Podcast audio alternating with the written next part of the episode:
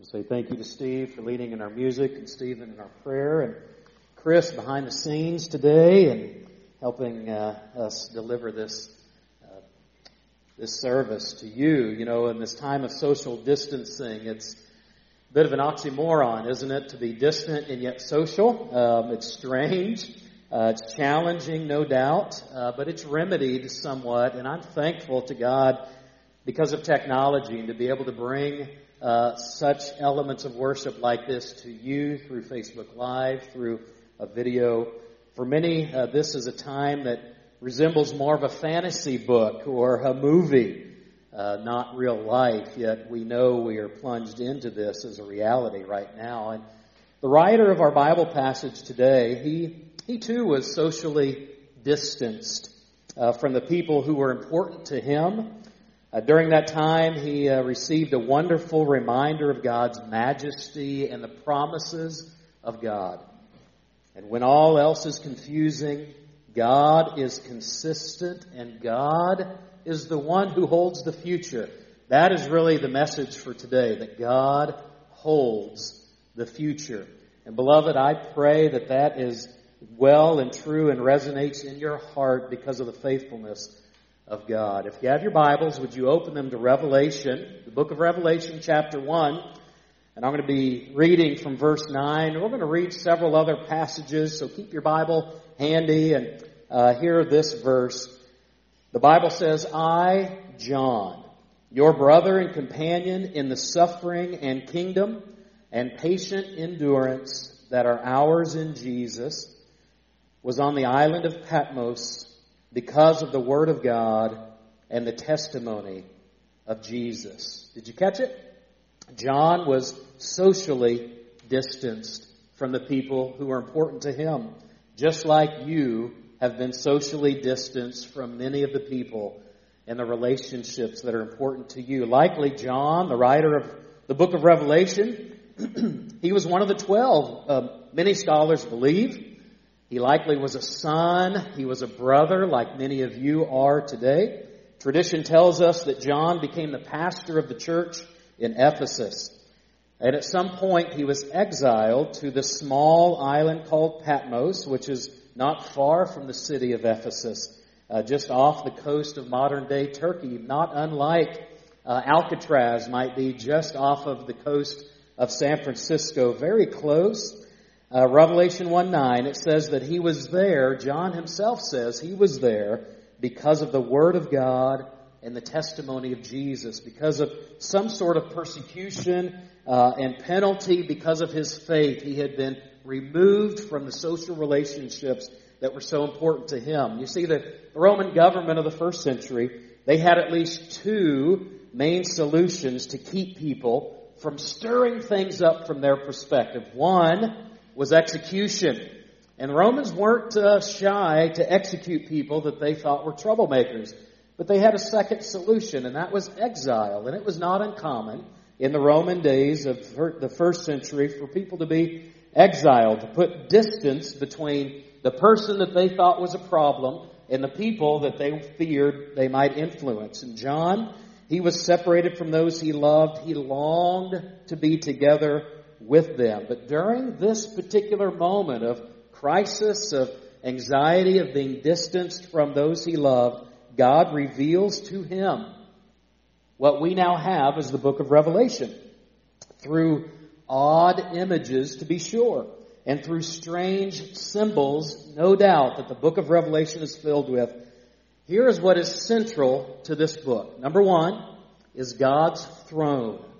The throne of God the presence of God, the power of God, the majesty of God, the ability of God to rule even through chaotic seasons, and the ability of God to hold the future in the very palm of his hand. The throne of God is the enduring image of this entire book.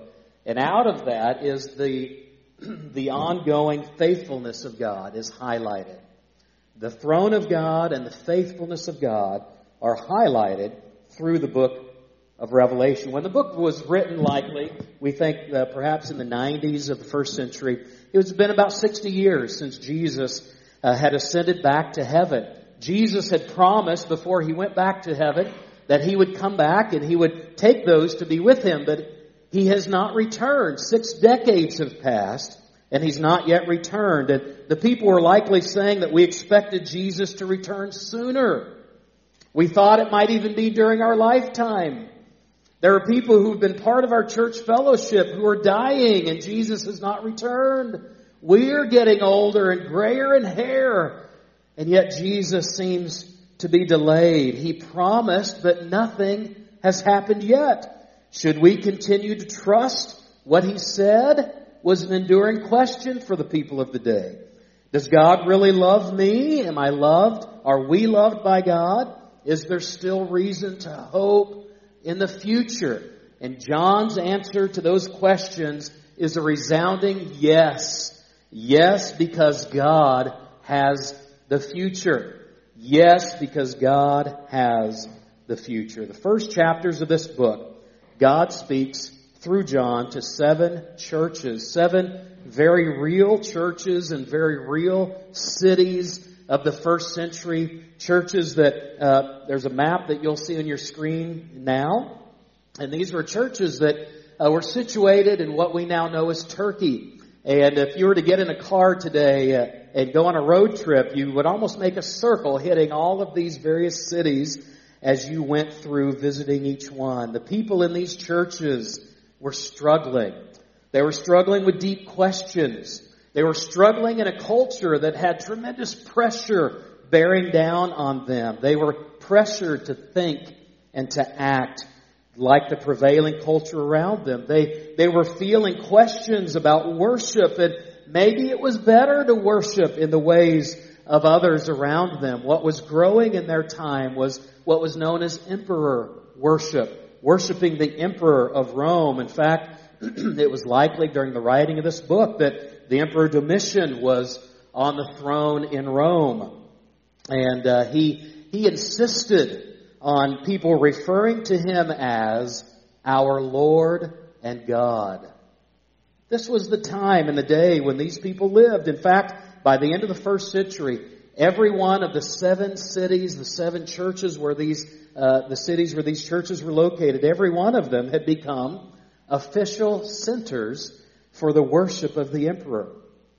And the question that was uh, emerging over in their hearts again and their minds is, is there real hope for the future? Jesus promised to return, yet he's delayed. Emperor worship is growing. Social pressure is bearing down on us. Is there a reason to hope for the future? And the book of Revelation is given to us so that we would, with John and with God, say, yes, there is hope for the future because God has the future. Say it with me, would you? God has the future. God has your future as well. God has the future of this moment of history as well. Some of the churches, it might help us to understand, were not unlike uh, in the cities where they, they resided. These cities were not unlike uh, cities of our day today. In fact, the the church of Ephesus is mentioned uh, in chapters 2 and 3. The churches are mentioned in the cities where they were located. Ephesus, this was John's home church. It was the fourth largest city of the Roman Empire. And as with all large cities, there were a lot of businesses that were headquartered in, in Ephesus. It was kind of like a county seat where uh, civic government happened. The courthouse was located there, and, and a lot of things happened politically. Uh, there was a massive temple uh, to Artemis, which was located there. In fact, this temple was so large it was twice the size the size of the Parthenon in Athens. In fact, it was considered one of the seven ancient wonders of the ancient world. Uh, this was the city of Ephesus. Smyrna is another city mentioned in this book. It was a harbor city and it was renowned for its beauty. And they claimed, like a lot of cities today will claim a favorite son or daughter, they claimed Homer to have been born in the city of Smyrna. We know Homer is the ancient author of the Iliad and the Odyssey.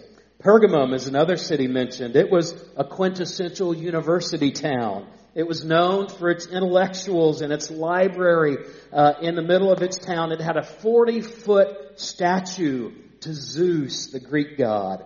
And it was a main center for the emperor worship. Laodicea is another city mentioned. It was famous for its medical school and the Romans and their great ability to practice medicine. It also was a, a major banking center, not unlike San Francisco has been, and now I believe Charlotte, North Carolina has become quite a, a major banking center. But the believers who lived in these cities and worshiped in these churches, they had major challenges. We've already talked about those, but some of these believers were losing their enthusiasm to follow Jesus. They were scared. They were worried about the future. They were unsettled by the events of their day. Just like I reckon many of you feel unsettled and scared and worried about the events of our day today. Our world is unsettled. Many are filled with anxiety. Maybe you felt it. Maybe you thought it that a sense of hope for the future is fading, that you're scared about the prospects of health and financial concerns and uh, the routines that have become so familiar and comfortable and, and add so much stability to your life have now been removed for a season. Can we still hope for our future? The answer is the same as it was for John the same for these believers of the first century, the same that boils up and uh, rises to the top of this book, and the answer is yes. You know why? Because God has the future. Do you believe that this morning? That God has the future, even if you can't see what the future is, and you can't. Even if you don't know what the future holds, can you believe and trust God that He does hold the future? If you were to turn to Revelation chapter 4, after describing the churches and uh, some of the praise that those churches got, some of the critique that those churches received, the, the scene shifts to the throne room of God. Remember I said that the book of Revelation, the enduring images of the throne of God and the faithfulness of God. In chapter 4, we read these verses.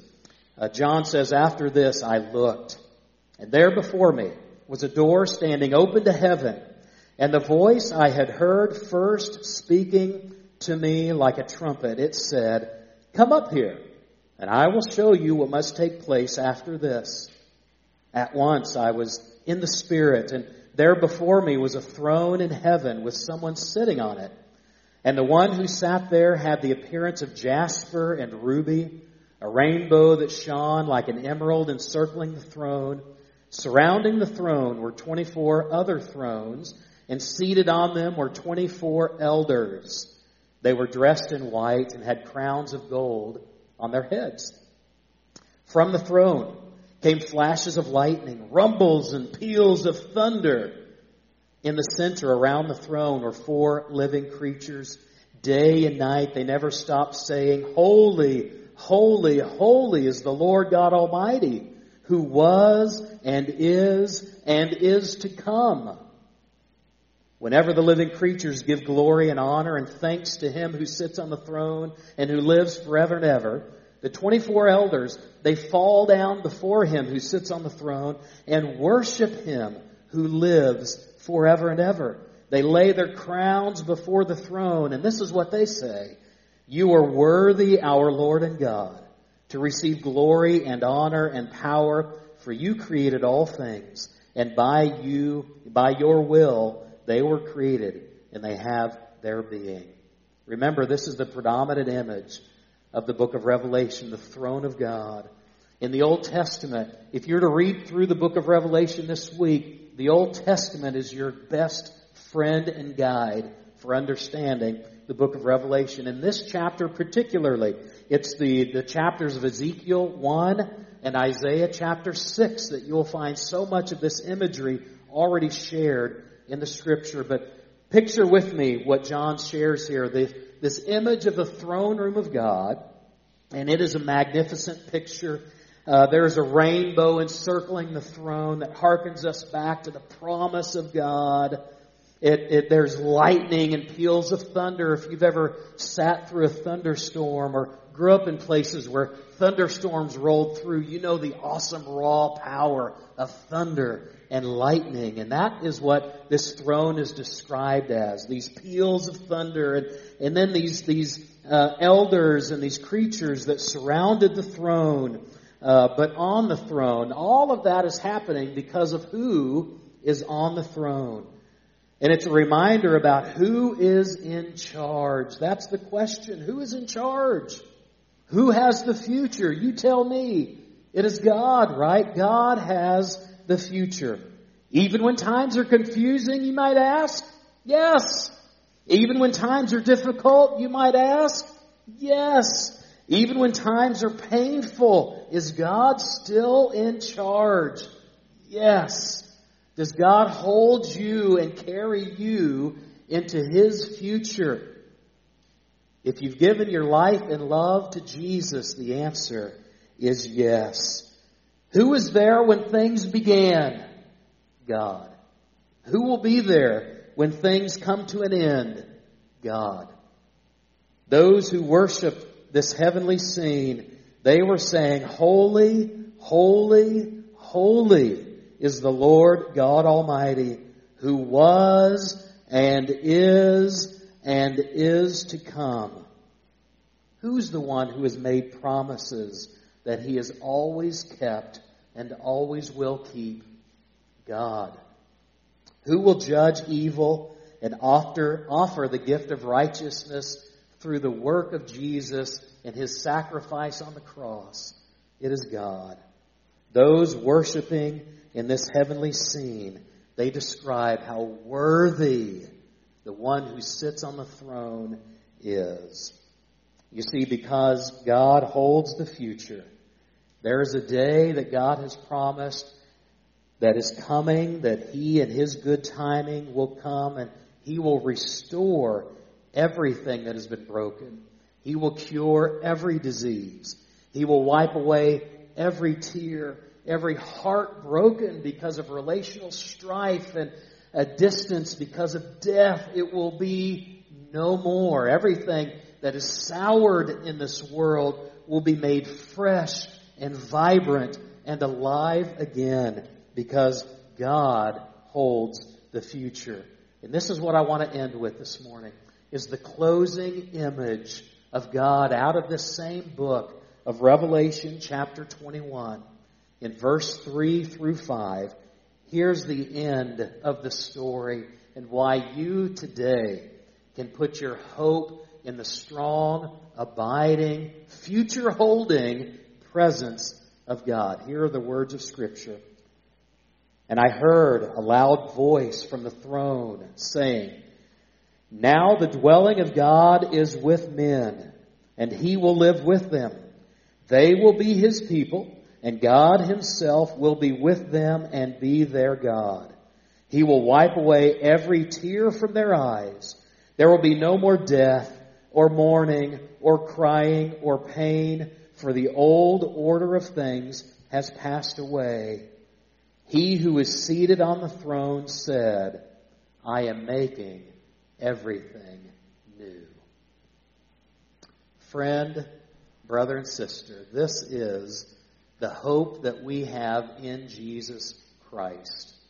That though we know that the bitter taste of a broken world in which we live, a world not as God intended it, but a world that God is going to make right, fully right again one day, and you can hope and rest in God's hope today by placing your trust and your love into the hands of Jesus, by confessing your sin to Him today, by inviting Him into your life and putting Him as the centerpiece of your life, letting Him and His presence on the throne be in the centerpiece of your life, so that the dominant image of the book of Revelation, the throne of God, might also become the dominant image of your life, where you begin to live a life to please and honor the King, King Jesus, who died for you, who loved you so much, that he would give himself so that you too can have the promise of God's future held out for you. If you don't know what it means to have a personal relationship with Jesus, I'd like to invite you to make contact with the church. Uh, you can email Brice, uh, bricebutler.tbc at gmail.com, and I'd love to begin a conversation with you this week. As we conclude our time together today, we'd like to sing a song called Revelation Song that captures some of the imagery out of chapter 4 in the throne room of God, sets it to music, and may your heart be stirred as you sing this song back to the living God, the God who holds the future in his hands.